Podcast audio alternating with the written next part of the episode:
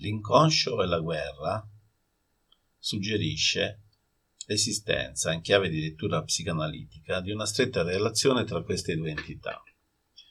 Evidentemente per avere una comprensione, almeno parziale, di un'esperienza così irrazionale che caratterizza da sempre la storia dell'uomo, è necessario analizzare e ricercare nella profondità dell'individuo quelle spinte emotive ed affettive così forti e incoercibili che rappresentano il carburante e allo stesso tempo il motore per avviare un'esperienza tanto crudele quanto distruttiva.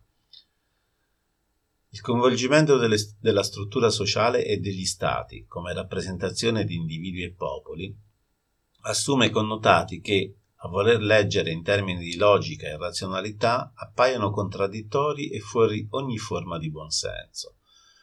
Freud suggerisce una chiave di lettura disincantata rispetto ai tentativi di interpretare il comportamento umano attraverso una sua visione in senso morale. L'inizio di una guerra si ha quando, nei termini di lettura della vita affettiva individuale, diventa lecito compiere collettivamente azioni, quali le violenze e le ingiustizie, che all'interno dell'organizzazione sociale di appartenenza rappresenterebbero un disonore e una colpa grave per l'individuo. Ma le violenze e le ingiustizie, vietate al singolo, sono monopolizzate dalle nazioni ed hanno motivo di essere perpetrate in nome della ragione di Stato. La morale si muove secondo criteri di divisione tra buono e cattivo e può essere quindi espresso un giudizio di violenza buona o cattiva, modificando opportunamente il proprio punto di osservazione. In realtà la società cosiddetta civile punta a pretendere un buon comportamento dell'individuo, senza preoccuparsi delle tendenze che ne sono alla base. Ad un comportamento socialmente lodevole e buono spesso non corrisponde un affinamento della vita affettiva. La tendenza all'egoismo non subisce trasformazione in senso sociale, ma il buon comportamento in senso sociale si, si realizza nella misura in cui ciò si accorda ai suoi fini egoistici, stile visi privati e pubbliche virtù. A nulla serve invocare l'intervento della coscienza come giudice implacabile della morale. Nella misura in cui, per la sua origine di angoscia sociale, la coscienza viene decompressa dalla caduta del biasimo collettivo, le tendenze più profonde al primato narcisistico vengono private del loro contenitore e si esprimono in assenza di quei freni che l'hanno compressa nell'adattamento alla vita sociale. In altri termini, il peggior comportamento non è tanto peggiore di quanto lo possiamo immaginare, per il semplice motivo che non esiste un comportamento tanto, tanto alto quanto l'abbiamo immaginato. È ciò che accade ogni volta che ci addormentiamo, sprofondando in una condizione priva di, di quell'abito morale acquisito così dolorosamente, ritrovandolo puntualmente presente al risveglio e che tuttavia risulta non pericoloso sul piano comportamentale perché il sonno stesso paralizza e condanna all'inattività. Ancora Freud, riferendosi alla domanda nei sogni di motivazioni puramente egoistiche, riporta l'esempio di un suo amico inglese che aveva sostenuto questo principio davanti a una dotta assemblea americana. Una signora del pubblico osservò che, quando, che quanto egli diceva poteva essere vero in Austria, ma che, per ciò che la riguardava, teneva ad assicurare che lei ed i suoi amici provavano anche nei sogni sentimenti altruistici.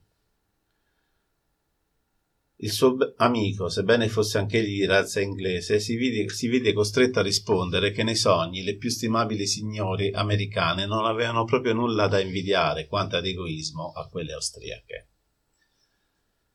Se è vero che la coscienza è il compito originario al suo principio originario nell'angoscia sociale, riconoscendo nel senso di colpa l'unico freno a spinti sconvenienti che comunque non perdono la loro forza, trova aderente l'osservazione di due miei pazienti che a proposito degli attentati in America si sono espressi il primo vedendo un'equivalenza dei fatti accaduti con la conflittualità interiore e l'ambivalenza affettiva che appartiene a ciascuno di noi l'altro ipotizzando addirittura una macchinazione dello, sta- dello stesso presidente degli Stati Uniti per potersi autorizzare all'attuazione della guerra stessa. In entrambe, considera- in entrambe, le considerazioni è importante sottolineare che in termini intrapsichici la contrapposizione delle posizioni ha sempre un'unica matrice, ritrovando le motivazioni nell'addebito proiettivo all'altro, costruendo così un nemico su misura. Che la guerra abbia a che vedere con l'inconscio lo, su- lo, suggerisce anche il fatto che tutti la condannano, ma tutti allo stesso tempo la praticano, anche se per renderla più accettabile e più giusta la chiamano con altri nomi. se il risultato della civilizzazione, intesa come maturazione ed evoluzione delle tendenze primitive, è stato quello di cambiare il nome al Ministero della Guerra e Ministero della Difesa, direi che non siamo di fronte ad un bel risultato. D'altro canto, chi mai si imbarcherebbe in una guerra se non fosse inconsciamente convinto di uscirne inderne ed anzi con notevoli vantaggi da portare a casa? Balzac riporta nel suo testo per Goriot uno scritto di Rousseau in cui viene chiesto al lettore cosa farebbe se, senza lasciare Parigi e naturalmente con la certezza di non essere scoperto, potesse con un semplice atto di volontà uccidere un vecchio mandarino a, Peri- a Pechino e la cui morte gli procurerebbe un gran vantaggio. Egli conclude che non darebbe un soldo per la vita di quel dignitario. Freud ci ricorda che il nostro inconscio si comporta nei confronti della morte esattamente come l'uomo primitivo. Conta sulla morte del nemico, considerando impossibile la propria. La guerra diventa l'occasione di realizzare ciò che l'inconscio si limita a pensare e ad augurare.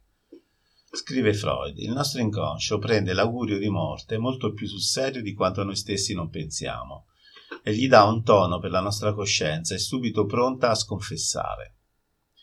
Il nostro inconscio uccide anche per dei particolari, come l'antica legislazione ateniese di, Dracone, Esso non conosce per i crimini altra punizione che la morte, giacché ogni torto inflitto al nostro io autocratico ed onnipotente è in fondo un crimine di lesa maestà.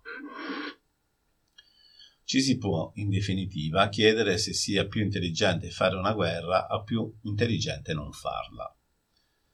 Freud ammonisce che il pensiero di considerare l'intelligenza come una forza autonoma e indipendente non tenga conto della sua dipendenza dalla vita affettiva Egli così scrive il nostro intelletto può lavorare efficacemente nella misura in cui non risenta di influenze affettive troppo intense. In caso contrario, esso agisce semplicemente come uno strumento al servizio di una volontà ed ottiene il, risultato che questa gli ispira.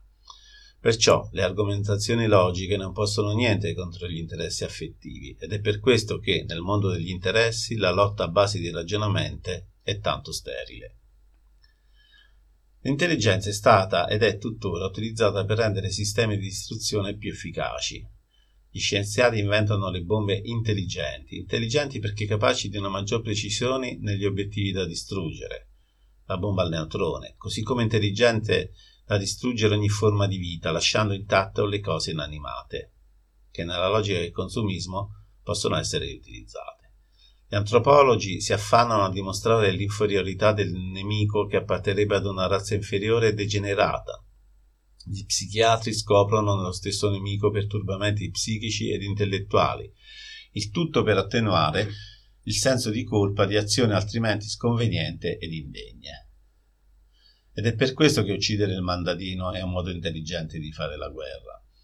Una delle caratteristiche della guerra è quella di costringere l'uomo a modificare il proprio atteggiamento nei confronti della morte.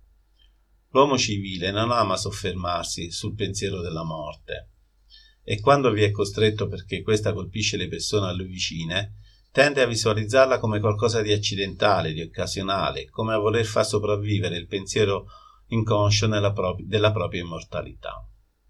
L'adagio latino odie mii cras tibi cioè oggi a me, domani a te, trova fondamento nell'ineluttabile certezza della morte. Non può trovare facile accettazione in chi si sente immortale. Tanto che la sagacia partenopea di Totò ha saputo trasformarlo in oggi a te, domani a un altro. Ma in presenza di una guerra diventa impossibile negare la morte e questa volta non si può più pensarla in termini di accidentalità o casualità La morte non fa più distinzione tra nemico ed amico e la vita torna ad essere interessante ritrova il suo contenuto. Ed un altro detto latino, mors tua vita mea, subisce una trasformazione letterale alla luce delle capacità distruttive delle armi moderne e che Fornari, a proposito della condizione bellica dettata dall'uso della bomba atomica, suggerisce di leggere così. Mors tua, mors mea.